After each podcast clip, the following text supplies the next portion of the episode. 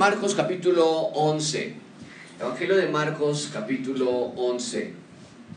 Vamos a dar lectura a este texto muy importante, una gran clase la que tienen enfrente de ustedes esta mañana, un gran texto que tienen enfrente de ustedes esta mañana. Vamos a ir analizándolo versículo por versículo.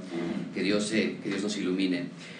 Lean conmigo, por favor, ustedes con su vista, síganme, yo les digo cuáles versículos leer en voz alta. Cuando se acercaban a Jerusalén, y tienen que subrayar esa frase o circularla o hacer algún tipo de estrellita o algo porque ya se empieza a repetir mucho. Desde hace ya un par de semanas vimos que el Señor Jesucristo se levantó hacia Jerusalén y esta palabra, esta ciudad comienza a tomar relevancia importante en las escrituras. Se acercaban a Jerusalén junto a Betfagé y a Betania, frente al monte de los olivos, Jesús envió dos de sus discípulos y les dijo, id a la aldea que está enfrente de vosotros, y luego que entréis en ella, hallaréis un pollino atado en el cual ningún hombre ha montado. Desatadlo y traedlo. Y si alguien os dijere por qué hacéis eso, decid que el Señor lo necesita.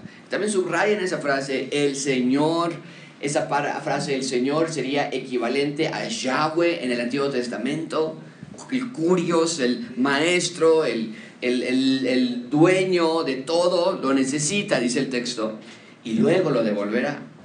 Fueron y hallaron el pollino atado afuera de la puerta, en el recodo del camino, lo desataron. Y unos de los que estaban allí les dijeron, ¿qué hacéis desatando el pollino? Entonces eh, eh, ellos les dijeron, como Jesús había mandado, y los dejaron. Y trajeron al pollino a Jesús y echaron sobre él sus mantos y se sentó sobre él. También muchos tendían sus mantos por el camino y otros cortaban ramas de los árboles y las tendían por el camino. Es un gran pasaje, muy conocido, se está acercando el tiempo de Pascua justamente, lo vamos a estar escuchando mucho y ustedes van a poder ahora entender qué significado tiene todo esto. Juntos lean por favor junto conmigo versículo 9 en voz alta. Y los que iban delante y los que venían detrás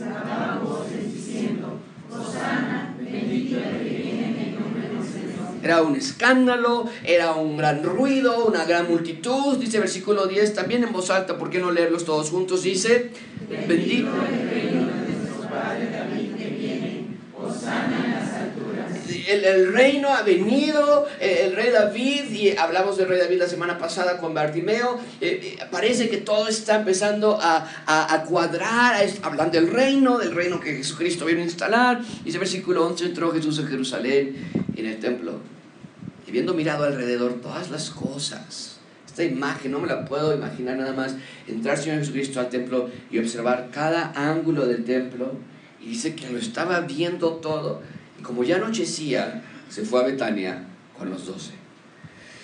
Vamos a orar. Esta es la oración que yo quiero que hagas esta mañana.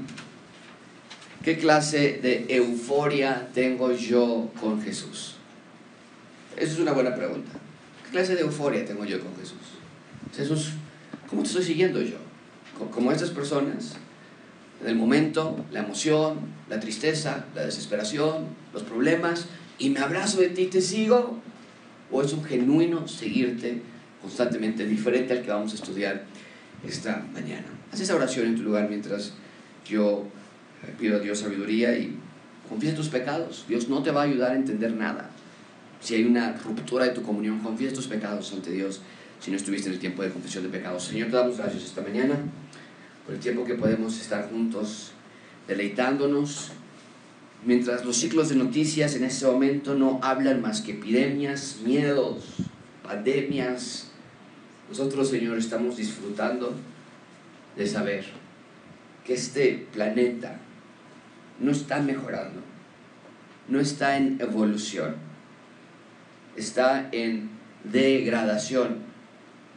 Y cada vez más hay una desesperanza, hay dificultades, economías inestables, países que caen a un extremo o al otro, personas muriendo en África, personas tratando de cruzar la frontera hacia Europa, hacia España, Italia, personas tratando de cruzar la frontera desde Centroamérica hacia Estados Unidos, hay un movimiento masivo de incomodidad Porque este planeta se está descomponiendo. Batallamos con alergias, con ojos que se están irritando por la contaminación de la Ciudad de México, asaltos, secuestros, asesinatos, cárteles. Este planeta no es un planeta muy cómodo. Y tú viniste a instalar un reino nuevo, una nueva era, del cual por tu misericordia y por tu gracia nos hiciste ciudadanos. Ayúdanos a entender en este texto cómo es que esta nueva era comenzó y qué clase de seguidor soy yo.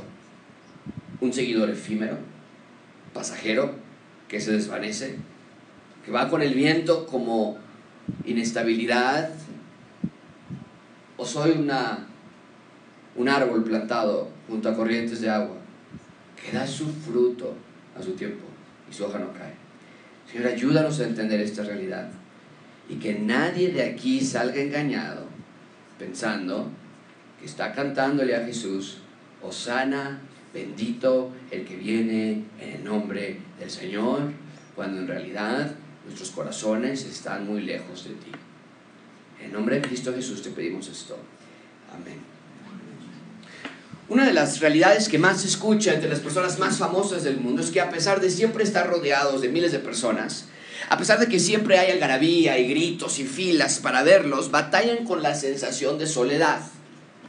Pueden ser políticos o cantantes o actores, pero hay muchos que públicamente han hablado de este común denominador, que ya sea en conciertos o mítines o reuniones o lo que sea, aun cuando hay cientos o miles de personas que quieren fotos, que quieren autógrafos o que quieren escucharlos, ellos se sienten solos. Y es un extraño fenómeno si lo piensas por un segundo que a pesar de todo ese contacto con la gente, que aún después de su fama y popularidad, sientan la obsesión de las personas simplemente como una nube pasajera, que pasará en cuestión de horas. Y, así es, ¿no es verdad? Después de un evento o de alguna conferencia, de algún meeting, las masas se van, las multitudes desaparecen, la gente se disipa, la euforia se apaga. Habrá sido solo una euforia efímera. Y en un sentido similar, lo que vamos a estudiar hoy nos va a hablar acerca de una euforia absoluta y pública y grande y abierta, pero efímera. Es una euforia vulnerable, frágil, delicada. Y esta es la pregunta para ti esta mañana. ¿Qué clase de euforia tienes tú con respecto a Jesús? Eh, solo como manera de contexto, hemos caminado con Jesús a lo largo de su ministerio tres años en la tierra. Nosotros aquí en Gracia Abundante estamos por cumplir un año de haber comenzado el Evangelio de Marcos, pero no quiero que pierdas de vista este dato, que aunque ha sido un año para nosotros, hemos cubierto tres años de ministerio del Señor Jesucristo en la tierra. Y wow, que hemos aprendido tanto. Eh, no, no sé tú, pero yo nunca había visto la, vista, la, la vida del Señor Jesucristo desde la perspectiva con la que Marcos nos la ha dibujado. Las predicaciones de Jesús y sus milagros y sus obras, sus profecías, todo apunta hacia el tema central del Evangelio de Marcos y realmente hacia el tema central de toda la Biblia, que es el reino de Dios finalmente se ha acercado, por lo tanto arrepentidos y creed en el Evangelio. Durante esta serie hemos visto que el reino de Dios es aquí, es ahora, es Jesús reconstruyendo todo, cada esfera de la creación ha sido destruida por la caída del ser humano, pero también hemos visto que cada esfera de la creación ha sido restaurada a su posición original con la llegada del Señor Jesucristo. Pero no nada más hemos aprendido de qué se trata el reino de Dios, sino que el Evangelio de Marcos nos ha dejado claro quiénes son los verdaderos ciudadanos del reino de Dios. Y espero que cada uno de ustedes puedan decir sin dudar que para ser parte de la ciudad de Dios o del reino de Dios no hay nada más que podamos hacer más que arrepentirnos de nuestros pecados y creer en el Evangelio de Dios. El ciudadano del reino de Dios es un pecador perdonado. No hay más. No se trata de que los ciudadanos del reino de Dios son los más espirituales, no se trata de que son los que mejor se portan o los mejores. O los que saben más, la característica primordial del ciudadano del reino de Dios es que es un pecador perdonado por el Salvador del mundo, su vida ha sido restaurada y ahora hay esperanza de nuevo. Eso es lo que Jesús ha estado predicando durante estos tres años de trabajo. Marcos no nos ha dado todos los detalles de su vida, hemos ido bastante rápido, pero para eso tenemos cuatro evangelios. Cuando juntamos los cuatro evangelios tenemos entonces la fotografía completa y detallada de lo que Dios quería revelarnos acerca del Señor Jesucristo.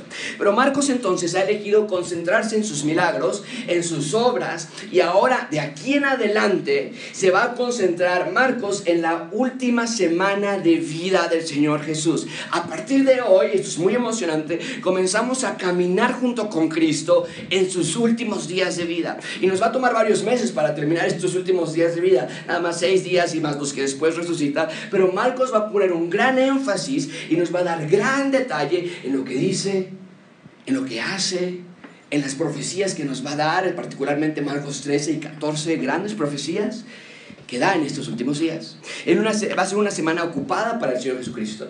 Es una semana llena de profecía, de esperanza, de clases, de enseñanza. Hay mucho simbolismo en estos días que vienen por delante y vamos a ir detallándolo. Pero quiero que tengan esto en mente, porque es sumamente importante para entender los últimos siete días del Señor Jesucristo.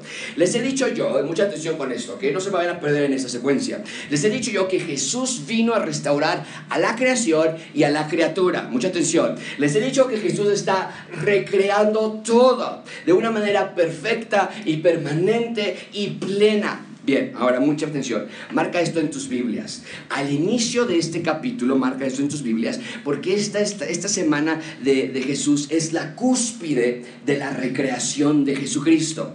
¿Cuántos días tomó Dios para crear al mundo y para crear al ser humano? ¿Alguien se acuerda? En Génesis, seis días. Muy bien.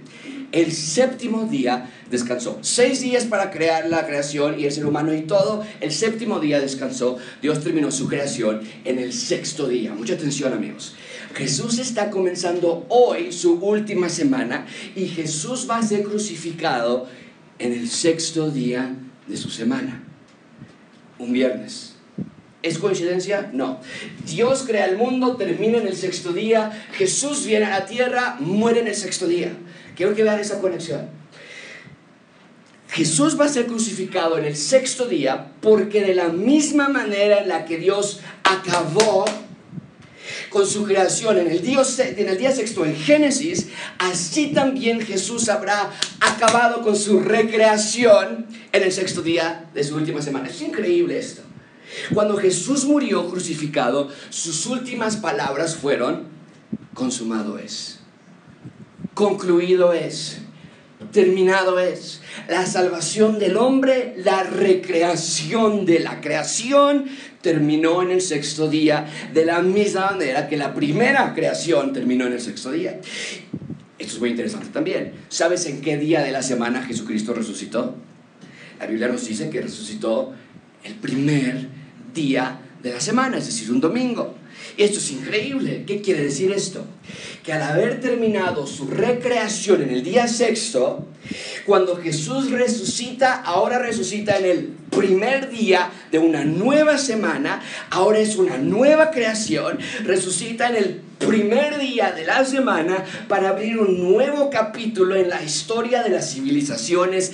Es la era del reino de Dios. No más obscuridad, no más desesperanza, no más condenación. En Jesús finalmente todo volvió a ser recreado o restaurado. Bien, ¿por qué menciono esto? Porque quiero que adquieras una apreciación especial por esta última semana de vida del Señor Jesucristo. Quiero que veas la importancia de estos últimos días de Jesús en la tierra. Quiero que veas lo que Jesús hizo por ti.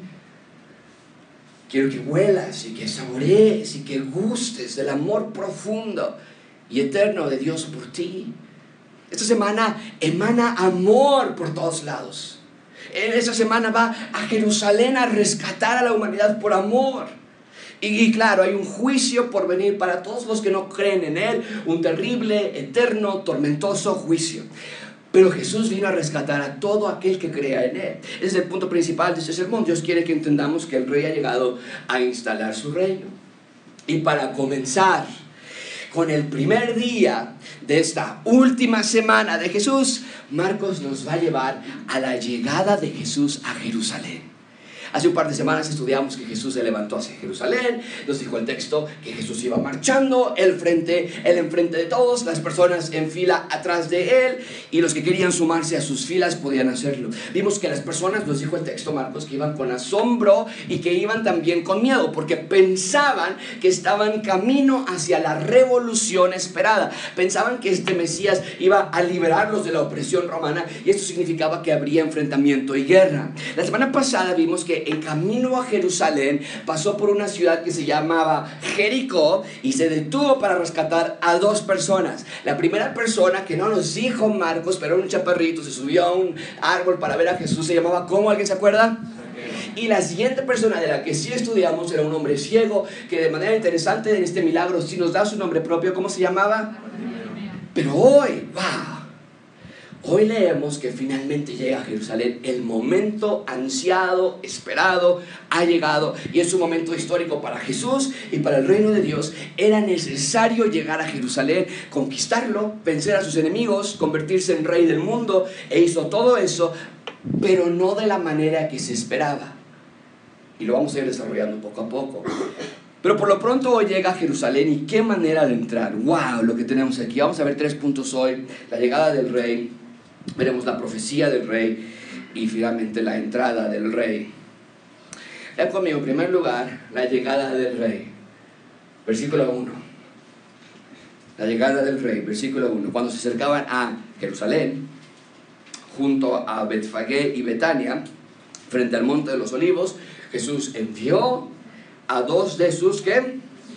Bien, aún no están en Jerusalén, pero van hacia allá y nos dice el texto que se detiene junto a Betfagé y a Betania. Betania era el lugar donde vivía María, Marta y Lázaro. Y Marcos no nos dio ese recuento, se lo saltó él. Pero los otros evangelios sí nos hablaron acerca de que Jesús en Betania levantó de la muerte a Lázaro, que era hermano de María y Marta. Y obviamente todas las personas habían sido testigos de ese gran milagro. Betania está a tres kilómetros de distancia de Jerusalén, relativamente cerca de Jerusalén, casi a espaldas de allí. Pero mucha atención con eso, amigos. ¿Por qué Jerusalén?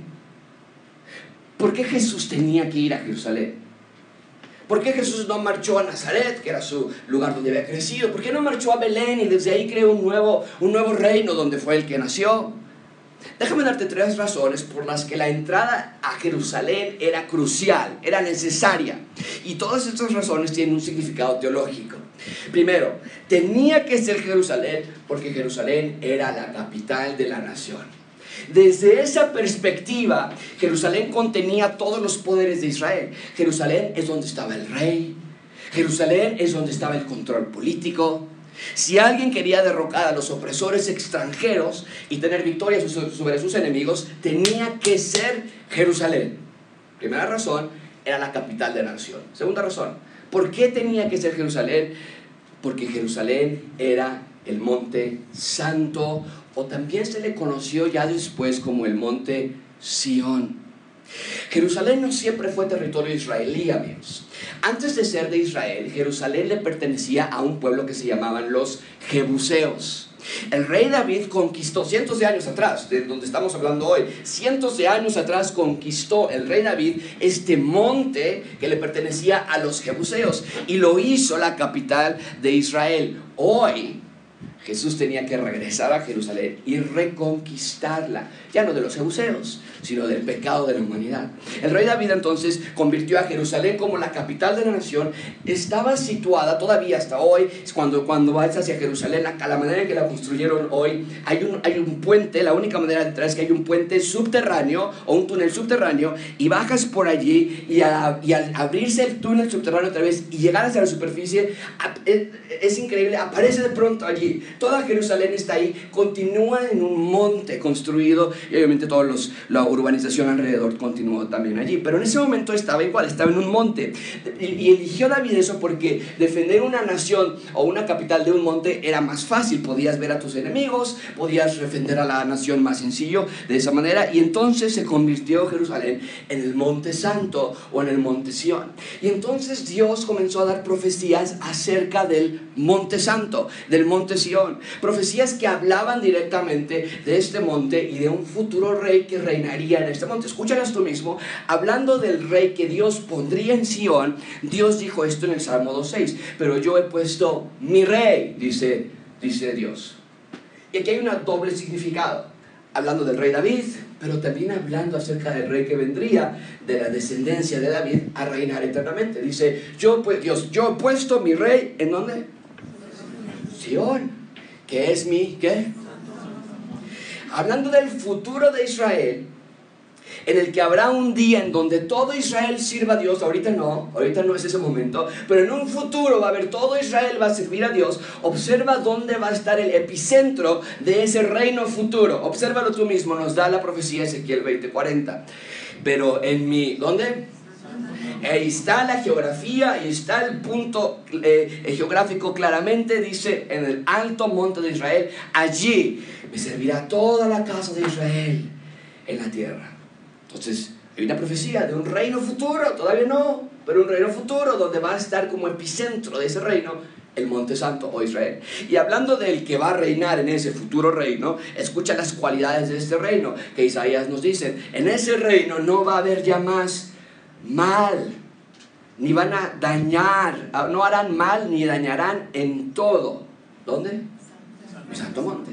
Porque la tierra será llena del conocimiento de Yahweh como las aguas cubren el mar. Aún no sucede eso. La tierra no está llena del conocimiento de Yahweh, pero vendrá un momento y nos dice el texto que va a ser en Jerusalén. Entonces, hay una teología con respecto a Sión. Sión o Jerusalén era vital para la salud de Israel y si Jesús quería reinar sobre Israel, tenía que llegar a Jerusalén. Pero no nada más llegar a Jerusalén, tenía que conquistarla y hacer todas las cosas que el Mesías iba a hacer. El Mesías tendría que hacer tres tareas primordiales y la próxima semana lo vamos a poner claramente, pero comienza a memorizar estas tres tareas del Mesías. Conquistar, vencer a sus enemigos y reinar para siempre. Esas eran las tareas del Mesías.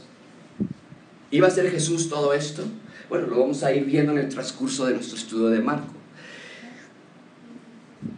Pero hay una tercera y muy poderosa razón por la que Jesús tenía que llegar a Jerusalén. En tercer lugar, vean que tenía que ser Jerusalén porque Jerusalén era el lugar de encuentro con Dios. Amigos, mucha atención con esto porque se va a conectar la próxima semana todavía más. Hoy hace una pequeña conexión, la semana que entra lo va a desarrollar por completo. En Jerusalén estaba el templo de Dios. Y el templo era todo para un verdadero judío. Sin el templo, un judío no podía vivir. El templo era parte esencial para la sanidad emocional, espiritual, física de una persona judía. Tú recuerdas, ya estudiamos hace algunos meses en el, o ya años, tal vez año y medio, ya estudiamos la serie de Daniel, vimos que cuando tuvieron, capturaron a Daniel de, de Israel y lo llevaron a Babilonia, era tan importante para Daniel el templo, porque un verdadero judío, que aun cuando estaba cautivo en Babilonia y nunca regresó a Israel, oraba tres veces al día con dirección hacia Jerusalén, hacia el templo. Entonces el templo era el punto de reunión y la razón que era muy importante el templo es que el templo era el único punto de reunión entre Dios con los hombres. No había otro lugar en la tierra entera en donde el Dios Yahweh iba a encontrarse con los hombres, con sus hijos. Y cuando Jesús llega a Jerusalén, lo primero que hace, ¿sabes qué es? Va hacia el templo. Y la próxima semana vamos a ver qué es lo que hace en el templo. Es increíble y tiene un gran significado teológico. Te animo a que leas tú lo que viene la próxima semana, la entrada al templo y qué es lo que hace. Y la semana que entra, compares tus notas y lo que estudiaste con lo que vamos a estudiar todos juntos aquí. Pero el punto entonces es que la llegada de Jesús a Jerusalén no tiene nada de trivialidad, sino tiene todo de identidad mesiánica. No nada más eso, yo voy a pasar a Jerusalén para ver ahí los, eh, como turista y tomar unas fotos ahí en el Zócalo. Eh, era, voy a Jerusalén por razones muy importantes. El nuevo reino del Mesías tendría su sede en Jerusalén, iba a ser la capital de su reino, iba a restaurar el sistema templario. Y Jesús no nada más iba a, a inaugurar un mejor reino, Jesús iba a inaugurar un mejor templo también. Entonces es muy importante que llegamos a Jerusalén. Bien, ahí tenemos entonces la llegada del rey a Jerusalén. El rey está por rescatar a su ciudad y al mundo entero. En segundo lugar, vean conmigo la profecía del rey. La profecía del rey. Espero que no, y tal vez la próxima semana va a tener más sentido. Por eso les ruego que lean su texto la próxima semana y que vengan la próxima semana. Pero va a ser una cosa impresionante cuando veamos lo que hace en el templo la próxima semana. Vean conmigo en segundo lugar la profecía del rey. Versículo 2. Y les dijo, id a la aldea que está enfrente de vosotros, y luego que entréis en ella hallaréis un pollino atado. El Señor Jesucristo se detiene, no va a caminar más hacia Jerusalén, está cerca, está a tres kilómetros, pero, pero dice, no voy a caminar más, tienen que ir a una aldea y encontrar allí un pollino atado, y ese pollino tiene que haber sido uno en el cual ningún hombre lo ha montado anteriormente, desátenlo, tráiganmelo por favor. Y se queda parado el Señor Jesucristo. ¿Qué clase de orden es esta? Parecería que le está diciendo a los discípulos, vayan y róbense un pochino y tráigamelo, por favor. ¿Qué clase de orden es esta? Entonces, muy simple. Esta orden va a confirmar y va a reafirmar su reino. Porque esta orden, por extraña que parezca, estaba diseñada para cumplir una profecía pasada. Es decir, había una profecía que decía, fíjense nada más la calidad de exactitud que Dios tiene, una eh, profecía que decía que el Mesías iba a entrar a Jerusalén, de esta manera lo van a identificar, va a entrar a Jerusalén sobre un asno que nunca ha sido montado. Vean ustedes, vimos la, la profecía, Zacarías 9.9 Alégrate mucho, hija. Volvemos a ver el mismo punto, el mismo nombre. Sión, Jerusalén. Alégrense. Viene hacia ustedes. Den voces de júbilo. Hija de Jerusalén, viene tu rey. ¿Cómo vamos a saber cuándo venga el rey? Recuerden, en esta época hay cientos de mesías que se levantaron. Era muy difícil saber cuál era el verdadero mesías había habido los macabeos que habían realmente se consideraban como mesías, que habían tratado de deliberar por medio de una revolución contra Roma y no habían, habían fallado. Dice, alégrate, va a venir tu rey, es justo, es salvador, es humilde, va a cabalgar sobre un asno, sobre un pollino hijo de asna. Mucha atención con esto, amigos. El Antiguo Testamento nos relata que la nación de Israel cayó en pecado. Total idolatría, total adulterio espiritual, y entonces Dios los entrega a naciones extrañas como manera de disciplina. Pero aún en su cautiverio, y ya estudiamos Daniel, ya vimos cómo llegaron, los llevaron, y, y el reino del norte falló, y el reino del sur fue dispersado también. Ya estudiamos toda esa parte, pero aún en ese cautiverio, en su misericordia, Dios les dice, les voy a enviar profetas. ¿Y qué nos van a decir estos profetas, Dios? Estamos en Babilonia, estamos con los persas, estamos con los medos. ¿Qué nos va a decir estos profetas? Les va a decir que viene un día en que un rey va a entrar a Jerusalén, pero está destruida Jerusalén. No, va a entrar a Jerusalén y va a reinar y va a traer paz y alegría. Y no nada más a Jerusalén, a todo el mundo. Era una profecía muy grande. Y esta profecía, Zacarías 9:9, es una de esas profecías que anunciaba la llegada del Mesías. Cientos de años atrás Dios había prometido a Jerusalén que el Mesías iba a llegar cabalgando un qué? Un asno. Ahora esta entrada iba a ser una entrada humilde. No, eh, que es exactamente lo que nos dice el texto. No es una coronación como tal. Porque estas mismas masas que están por recibirlo como rey lo van a condenar como un criminal al, fin al final de la semana. Pero la entrada triunfal de Jesús a Jerusalén cumple dos propósitos. Mucha atención con esto. Y lo vamos a empezar a ver mucho domingo de, domingo de Palmas. En unas semanas va a llegar ya y van a estar todo el mundo hablando acerca de ese tema. Mucha atención. La entrada de Jesús a Jerusalén cumple dos propósitos. Uno es llevar a cabo la profecía de Zacarías que acabo de leerles que el rey iba a entrar, entrado en un, iba, a entrar sentado en un pollino. Pero quiero que quede esto claro. La entrada triunfal a Jerusalén no es un acto simbólico de lo que va a pasar en el futuro. O no es un acto ilustrativo de cómo va a ser el reinado futuro del Señor Jesucristo. La entrada triunfal de Jerusalén está marcando el inicio de la conquista de Jerusalén sobre sus enemigos. Mucha atención con esto, es increíble. Cuando Jesús entra por Jerusalén, las masas y las palmas está marcando el inicio del reino de Dios, está marcando el, inicio de una nueva era. El rey sí llegó, entró a Jerusalén, tal y como lo había profetizado Zacarías cientos de años atrás. Sí, lo entendemos tú y yo, hay un aspecto futuro a su reinado, pero no todo es futuro. Es más, tan no es algo futuro que la muerte, la resurrección, la ascensión de Jesús al cielo cambió la vida de los discípulos para siempre. Y llevan a cabo el reino de Dios en la tierra. Predican por todos lados. Proclaman el Evangelio. Hacen milagros. Y eso es algo espectacular, amigos.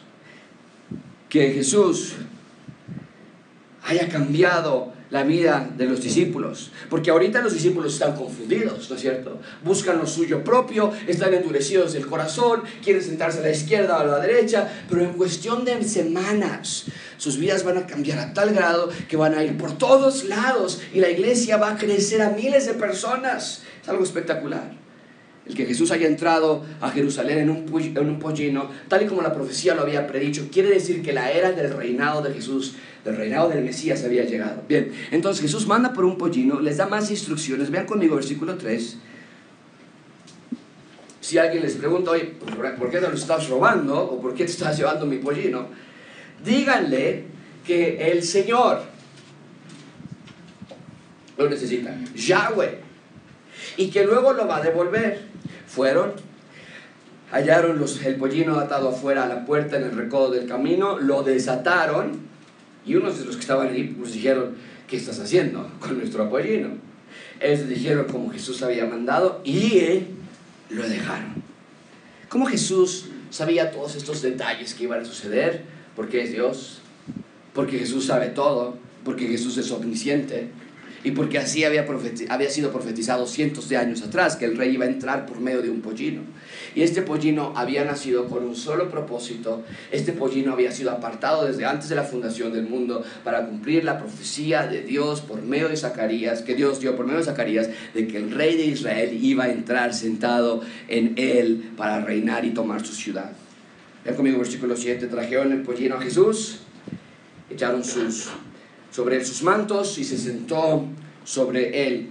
Era un pollino que nunca había sentado, evidentemente no tenía una silla para Jesús, como un, pollino que sí se ocupaba. Y entonces los discípulos se quitan sus túnicas para hacer más suave montar al pollino. Dice el texto que se quitan sus propios mantos, ponen sobre el, el, asno sus mantos y entonces Jesús se sienta. Ahora nos tenemos que preguntar, ¿qué pensaban los discípulos de todo esto? ¿Sabían qué estaba pasando? ¿Entendían las profecías que se estaban cumpliendo frente a sus ojos? Y la respuesta es no. No entendían. Juan claramente nos lo dice. Marcos no nos dice mucho al respecto, pero Juan sí. Y nos habla que cuando entraron en esta, en esta ciudad, ah, cuando estuvo la entrada triunfal, cuando estuvo lo del pollino, todo lo que sucedió ese día, esto nos dice Juan al respecto. Vean, no nada más. Dice, entonces estas cosas no las entendieron sus discípulos. No, pues ¿cómo lo van a entender? Pero nos dice Juan, en el principio ya no lo entendieron. No comprendían. Pero cuando Jesús fue glorificado, ah, entonces se acordaron de estas, de que estas cosas estaban escritas acerca de él y de que se las habían hecho. Entonces todo tuvo sentido, ¿notaste eso? Cuando Jesús fue glorificado, que quiere decir después de su resurrección, Él tiene hasta en este preciso momento, Él tiene un cuerpo físico como tú y como yo, pero glorificado perfecto, incorruptible. Cuando los discípulos vieron este nuevo cuerpo del Señor Jesucristo, nos dice el texto que lograron entender todo. Su corazón estuvo endurecido por mucho tiempo, su carne les ganó las batallas muchas veces durante gran porción del ministerio del Señor Jesucristo, pero hubo un momento en la vida de los discípulos que todo cambió. Hubo un antes y un después, y vamos a hablar más cuando lleguemos a ese texto, pero queridos amigos, les quiero exhortar a examinar sus propias vidas, que se den cuenta de que en sus vidas también ha habido un momento en sus vidas en la que todo conecta, en las que sus deseos cambian, en las que sus actitudes, metas, gustos fueron transformados por Dios. No de que son perfectos, ni mucho menos, Pero en la vida de todo discípulo debe haber un momento en el que todo cambie y Dios abra sus ojos y sus corazones espirituales. Te ruego que pidas a Dios por más y más transformación y más limpieza espiritual y santidad. Bien, ahí tenemos entonces la profecía del rey, porque Jesús, Jesús encontró el pollino que había sido profetizado desde hace años. Por último, vean conmigo la entrada del rey. La entrada del rey. Versículo 8. También muchos tendían sus mantos por el camino y otros cortaban ramas de los árboles y las tendían, ¿qué dice? ¿Qué clase de euforia había aquí este día? Amigos, no era para menos. El Mesías estaba llegando a su ciudad y estaba por conquistarla. Recuerden que ya llevaba él un séquito detrás de ella por varios meses, por varios meses que lo, siempre lo seguían. Y específicamente cuando dijo vamos a Jerusalén, también se levantó un grupo de personas que decían, pues ya creo que, creo que la revolución ya está por comenzar, vámonos. Y marca esto en tus Biblias. La entrada triunfal ocurrió el lunes, Jesús sería crucificado el viernes. Este fue un momento que se quedó grabado en la mente de todos los que estuvieron presentes. Porque entonces ya tenemos al Señor Jesucristo en escena, viene montado en un pollino, tal y como la profecía lo había profetizado, pero vemos ahora que las multitudes se lanzan hacia la entrada de Jerusalén. Y se lanzan hacia la entrada de Jerusalén porque quieren adelantársele a Jesús. Jesús va montado en un pollino, las personas lo ven y dicen, no, no nos puede ganar, vayan hacia la entrada de Jerusalén, vayan antes. Y mucha atención con esto, no quieren que Jesús cabalgue sobre el asno en suelo libre o en suelo limpio, sino que se quitan sus túnicas y las avientan al suelo, se quitan sus ropas y las avientan al suelo, y todo lo que demás que puedan encontrar, se habían quitado todas las túnicas, no era suficiente, iban a los árboles y cortaban las ramas y las aventaban en el suelo para que Jesús cabalgara sobre eso. Es lo que pensaríamos hoy como una entrada de alfombra roja ellos perciben, hay algo especial que está sucediendo y no podemos dejar que entre así nada más. Saben que Jesús se había declarado rey en varias ocasiones ya, se ha declarado Dios, se ha declarado Mesías, sus obras lo respaldan, así que deciden lanzarse a recibir a Jesús, que entrara como un verdadero rey. El problema desde luego es que ellos querían un rey político no la clase de reino que Jesús estaba instalando, ellos querían su clase de reino, no el reino que Jesús estaba inaugurando.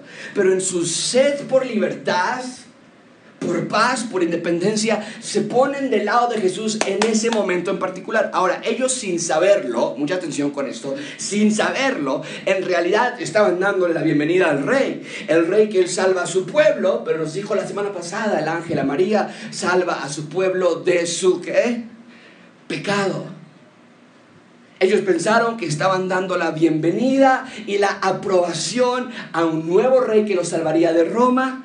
Y en un sentido lo pensaban así, no porque se lo imaginaran. En efecto, el Mesías sí va a venir a reinar, va a destruir a sus enemigos, pero se negaron a escuchar lo que Jesús les enseñaba acerca del reino. Que sí, en verdad va a venir un reino, pero que primero tendría que llegar la salvación de pecados, luego la salvación militar y política y social. Pero el punto es que los judíos están listos para libertad, se lanzan a recibir al rey, se vuelcan a la entrada del rey, están sedientos de venganza, pero no están hambrientos de perdón de pecados. Quieren libertad política, pero no espiritual. Y Jesús viene a dar primero libertad espiritual y viene a ofrecerla a todos. Y lo predicó día a día, amigos, por tres años hizo milagros para ofrecer perdón de pecados, habló del reino, lo proclamó, lo ofreció a todo el que crea, lloró por la ceguera espiritual de las personas, rogó para que se acercaran a él, los llamó, los exhortó, los, los reprendió, les ordenó arrepentimiento, les ilustró amor, abrazó a sus hijos, sostuvo a sus bebés, sanó a sus enfermos, caminó sobre el agua, alimentó a miles y miles y miles de personas, todo para que se dieran cuenta que Él era el pan de vida, que Él era el camino, la verdad y la vida, que Él era la resurrección y la vida, que el que venga a Él nunca jamás morirá. Pero las personas estaban sedientas por lo suyo. Querían el reino de Dios, pero lo querían a su manera. Querían a Dios a su manera, bajo sus términos, a su medida y a su tiempo. Y así nunca son las cosas. Por eso quiero volver a enfatizarlo una vez más, amigos. No hay nada más peligroso que creer en Dios. Porque no nada más se trata de creer en un Dios, sino que se trata de creer en el Dios revelado de la Biblia. Es lo que Jesús estaba haciendo, revelándose a las multitudes y revelando quién es Dios. Y la gente amó más las tinieblas que la luz. Ahora, no va a parecer así, por lo menos hoy no, porque la religiosidad de las personas se llega a parecer mucho a la santidad, pero no es lo mismo. Vamos a leer los siguientes versículos y en apariencia todo suena bien, todo parecería indicar que Jesús por fin obtuvo los resultados deseados, miles de personas cantando que Jesús es el Mesías, pero sus palabras, aunque están llenas de contenido teológico, están vacíos de intención propia. Repiten las palabras y en un momento las vamos a leer, las repiten, pero no las creen en su corazón. Recitan los versículos, van a citar textualmente el Antiguo Testamento, pero no conocen al Dios que escribió esos versículos. Apelan al amor de Dios, pero no obedecen al arrepentimiento de pecados. Amigos, estos siguientes versículos son una verdadera tragedia, pero pintan una triste realidad, que no todos los que se dicen ser de Dios son realmente de Dios.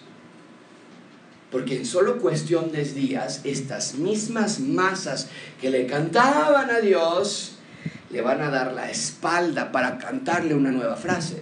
El viernes ya no le van a cantar Osana, el que viene en el nombre de David. El viernes le van a cantar Crucifícalo. Y antes de pensar, ay, qué, descara, qué descorazonados esas masas. Quiero que pienses, ¿qué haces tú? ¿Con qué clase de euforia crees tú en Dios? Porque muchos de nosotros podemos estar muy emocionados de creer, nos gusta la iglesia, nos gusta la comunidad, nos gusta la música, tal vez tienes un problema, tal vez estás desesperado por algún aprieto, tal vez estás triste por alguna enfermedad y vienes eufóricamente a abrazar a Dios y cantar los cantos y leer la Biblia y tal vez piensas que estar aquí en la iglesia te va a congraciar con Dios, pero amigo, estoy aquí para esta mañana y rogarte que no sea así. No quiero que nadie en gracia abundante tenga una euforia efímera, frágil, temporal, disipada. No quiero que nadie de los que están aquí en unas semanas les dé la espalda a Dios. Que se dejen de congregar, que se aparten del camino de Dios, que dudes de Dios, que no creas en Él. Y tal vez vas a pensar, no, yo jamás, no, no, no, yo jamás lo voy a hacer darle la espalda a Dios, dejar que sea mi primera prioridad. No, Josué, por favor. Pero amigos, se necesitan más que buenas intenciones. Porque estas multitudes también estaban convencidas de que este era su Mesías, estaban convencidas que vamos a pelear con Él, por Él y morir junto a Él si es necesario. Pero cuando las cosas no salieron a su manera, cuando las cosas no fueron como ellos pensaban, todos se alejaron. Todos lo abandonaron a su suerte y sin saberlo, desde luego, se condenaron a ellos mismos. Pero por ahora todo luce como una gran recepción para el rey. Vean conmigo versículo 9. Los que iban delante los que, y los que venían detrás daban voces. Nuestros eran super creyentes, ¿eh? Y decían, Osana, Bendito al que, el que viene en el nombre del Señor. Bendito el reino de nuestro Padre David que viene. ¡Ay, qué alegría! Yo soy un cristiano. Osana en las alturas. De la misma manera en la que Bartimeo le llamaba la semana pasada, aquí también estas multitudes le llaman. La palabra Osana quiere decir salva. Salva ahora. Hablaban de salvación militar de salvación política, de salvación social, de salvación económica, de salvación personal. Y dice el texto que también hablaban del reino de Dios. O sea, tienen todo, pero a su modo, a su modo. Dicen, el reino de nuestro padre David, que nos indica que añoraban esos años de gloria y expansión política No nada más esto, sino que citan textualmente las escrituras, porque esos cánticos son citas textuales de Salmo 118, vean ustedes mismos, bendito el que viene en el nombre de Yahweh, desde la casa de Yahweh los bendecimos. Entonces, esta multitud está haciendo una petición política, social, pero también una petición teológica. Porque no era secreto que iba a venir un Mesías a restaurarlos. De hecho, tú recuerdas al inicio de la vida del Señor Jesucristo, en cuanto entró a la tierra por un bebé, o siendo un bebé, ¿tú recuerdas lo que hizo el rey Herodes en ese momento? Cuando se enteró que el rey de los judíos había nacido, ¿qué ordenó hacer con todos los bebés? Matarlos. Entonces estas personas saben que están pidiendo, Él es el rey, Él es nuestro rey, saben lo que quieren, pero mucha atención con esto amigos. Esta multitud cree saber lo que deben creer. Creen que saben lo que deben creer. Están convencidos. ¿Es así? Están seguros que Jesús es rey, ¿eh? No, eso no hay duda. El día ha llegado. El Mesías está aquí y es hora de apoyarlo. Pero nunca se dieron a la tarea de ver si lo que ellos creían realmente coincidía con lo que las escrituras enseñaban. Nunca se dieron a la tarea. Ellos quitaron las escrituras de por medio y dijeron, es así, porque así lo creemos. Genuinamente, sinceramente, pero genuinamente y sinceramente estaban equivocados. ¿Sabes cuál era una de las preguntas más frecuentes de Jesús durante su ministerio? Mucha atención con esto, porque sigue siendo una pregunta frecuente en nuestra actualidad.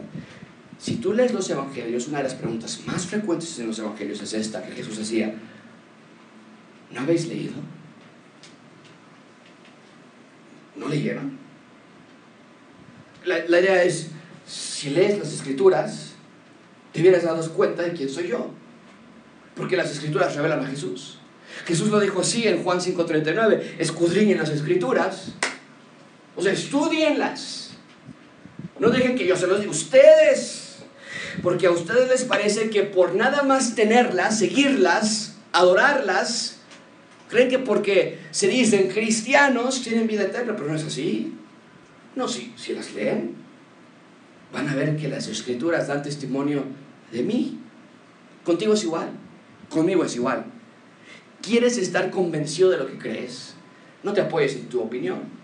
Apóyate en las escrituras. Léelas, medítalas, saborealas y que sea tu deleite más especial. Porque estos judíos permitieron que sus necesidades, sus sueños, sus deseos rigieran sus vidas, prefirieron estar cegados a las escrituras, no quisieron leer y, y no los malinterpretes. Claro que era necesario libertad política. De hecho, es tan importante la libertad política que aún ahorita estamos tú y yo en esperas del, del, reino milenial, del que está hablando Isaías y Ezequiel, un reino perfecto y Jesús va a estar sentado en el trono. Aún estamos en espera de eso. Y va a ser un reino militar y político y real.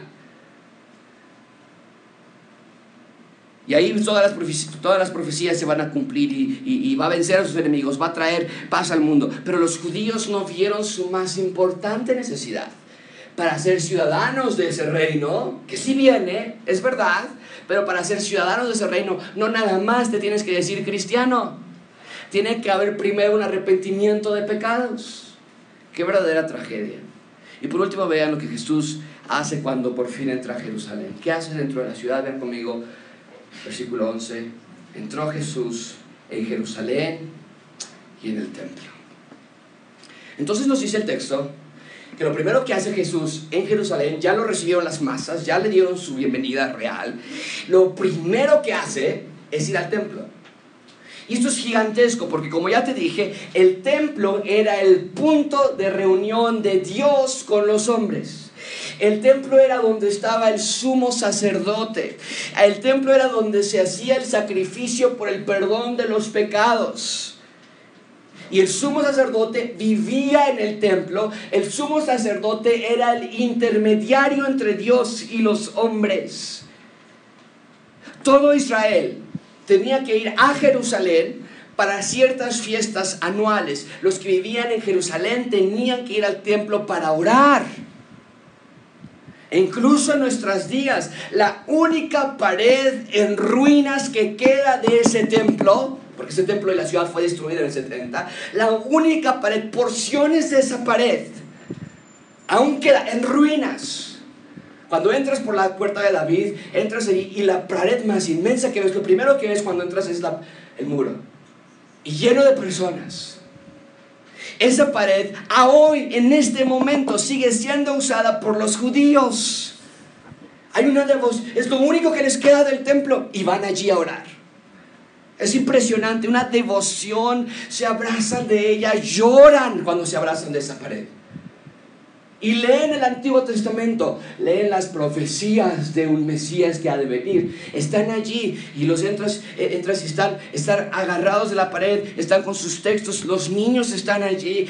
es, una, es una imagen increíble porque ese es el punto de reunión entre Dios y los hombres. lo único que les queda. Y puedes ir a tierras subterráneas y un túnel subterráneo y, las, y las, los fundamentos, las piedras que Herodes trajo siguen allí. Y, están ahí los judíos abrazándose de, esas, ese lugar. Esperan que llegue el Mesías prometido, que restaure la gloria nacional, hoy más que nunca. Y Jerusalén está dividido en secciones. Quieren su territorio propio. Es la misma petición que cuando estaba Jesús. Que recupere Jerusalén, dicen los judíos. Y hasta nuestros días Jerusalén sigue siendo una ciudad en disputa. Y esperan que llegue el rey y los libere de la opresión del Medio Oriente, porque Israel tiene decenas de enemigos en el área. Literalmente construyeron un muro protector virtual. Ninguna bomba puede aterrizar en, en Israel porque tienen una protección antimisiles. Están atacados por todo el mundo. Y quieren un rey que los proteja que los defienda, que los rescate. Y van al muro de los lamentos para pedir todo esto. Porque para ellos el templo lo era todo. Era donde estaba la presencia de Dios. Y si querías estar cerca de Dios, entonces tenías que estar cerca de dónde? Del templo. Amigos, esta cuestión de ir al templo es muy profunda cuando Jesús llega. Jesús visita el templo en cuanto llega a Jerusalén. Ahora, permíteme darte este dato muy importante que tomó al inicio del ministerio de Jesús. Ahorita estamos ya al final, la última semana, ya se los dije. Pero esto que te voy a leer y que te voy a decir ocurrió al inicio de su ministerio, hace tres años. Ya mencioné, todos los judíos tenían que ir al templo para ciertas fiestas. Una de ellas era la fiesta de la Pascua, la fiesta que recordaba el éxodo de Egipto hacia la tierra prometida. Bien, Jesús no era la excepción, él también fue a la Pascua a celebrarla como cualquier judío, pero hace tres años, al inicio de su ministerio, cuando apenas comenzaba todo, Jesús también entró al templo. Y en esa ocasión, cuando entró al templo, ¿sabes qué es lo que dijo? Hace tres años. Velo tú mismo, ¿cuántos? 19. Jesús les dijo, destruyan este templo. Para, para un judío, no, no, no, no, este templo es nuestro punto de reunión con Dios, dice Jesús, no, destruyeron en tres días lo voy a levantar. Hoy, tres años después de que dijo esa oración fantástica, estaba de regreso en Jerusalén, le acaban de dar una bienvenida real y lo primero que hace es, tengo una cuenta pendiente con este templo, voy a regresar. Entra al templo y mucha atención con esto, amigos. Jesús entra al templo porque es la última semana, los últimos días, las últimas horas en la que ese templo iba a funcionar como el punto de reunión entre Dios con los hombres. Estaba por ser clausurado. Jesús entró a este templo en lunes y para el siguiente domingo, el nuevo inicio de la semana, iba a haber un nuevo y mejor templo que iba a haber sido construido e instalado. Una semana más de este templo quedaba, una semana más de este edificio. El viernes Jesús va a ser crucificado y en tres días va a levantar un mejor y un eterno templo. Ya no más, el punto de reunión ahora es entre Dios y los hombres en un templo, ahora el punto de reunión entre Dios y los hombres es el Señor Jesús. Wow. Y finalmente vean lo último que nos dice el versículo 11. Entró Jesús en Jerusalén, al templo, observó, tomó notas, vio, se entristeció. Pero como ya era tarde, se fue a Betania con los doce. ¿Por qué entró a observar todo? Muy importante que Marcos nos da esa frase. entró, miró, se asomó por allá, vio hacia el otro lado, la plaza de los gentiles, el lugar santo, el lugar santísimo, empezó a observar todo cómo estaban las cosas. Los cambistas, los animales para ser sacrificados, todo lo, lo empezó a observar. Al siguiente día va a regresar al templo y va a hacer algo increíble. Y la semana pasada vamos a ver, la semana que entra, perdón, vamos a ver qué es lo que hace. Pero es interesante que entra para observar. Entra para observar, para ver qué encuentra. Y Jesús encuentra el templo vacío de amor genuino por Dios. Tenían amor por sí mismos. Oh, querían ser religiosos. Ah, querían un Mesías. Pero todos estaban engañados. Pablo nos dice que ahora el templo de Dios somos nosotros. Si Dios entra a tu templo, si Dios entra a tu mente, si Dios entra a tu corazón y observa todo lo que hay, ¿qué encuentra? Encuentra personas religiosas, encuentra personas que quieren un Mesías, o encuentra un lugar vacío de amor por Dios. Y nos dice el texto entonces que regresa a Betania con los doce, muy probablemente la casa de Marta María. Los discípulos están totalmente cegados ante lo que está por acontecer. Ellos no sabían que esta iba a ser la última semana normal que iban a pasar con su maestro. Todo estaba por cambiar radicalmente en cuestión de horas. Sus vidas estaban por ser transformadas profundamente. Iban a ser dispersados por todos los rincones de la tierra. Iban a construir el reino de Dios en la tierra sobre los cimientos que Jesús ya había establecido. ¿Cómo podemos cerrar este sermón? El momento ha llegado. Es, la manera en que yo podría concluir este sermón. El momento ha llegado. Hemos pasado ya casi un año estudiando pasaje tras pasaje que nos apuntaba hacia este momento. muchas veces Jesucristo decía que se iba para que no dijera nada de él. Sanaba a alguien y se escondía para que no lo buscaran. Pero el momento se acabó. El momento ha llegado de ser público y de ser abierto, que todo el mundo sepa, el rey llegó a Jerusalén. Cada palabra, cada sermón, cada milagro de Jesús era para apuntarnos hacia ese momento. Y el momento ha llegado, Dios quiere que entiendas que el rey llegó a instalar su reino. Pero es un momento frágil. Es un momento agridulce, porque el rey llegó a Jerusalén, la gente lo recibió, la gente lo declaró el hijo de David, pero era, era un interés superficial, era una fe falsa. Realmente no creían en Jesús como el Mesías, querían creer en lo que ellos querían creer. Y al final vemos que las masas se fueron, las multitudes se disiparon y Jesús regresa a Betania con sus discípulos. ¿Dónde estaban las multitudes esa noche? Se fueron, abandonaron a Jesús. Amigo, quiero hacerte esta pregunta y quiero que reflexiones en esta pregunta realmente. ¿Dónde estás tú? durante la semana. ¿Dónde estás tú? Mucha atención con esto, amigos. Toda la multitud religiosa estaba con Jesús el lunes, pero el martes ya lo habían abandonado, ya lo habían olvidado, ya lo habían dejado. Y para el viernes lo quieren desaparecer de sus vidas. Amigos, ¿estás con Jesús el martes? ¿Sigues a Jesús el miércoles? ¿Declaras a Jesús como tu rey el jueves?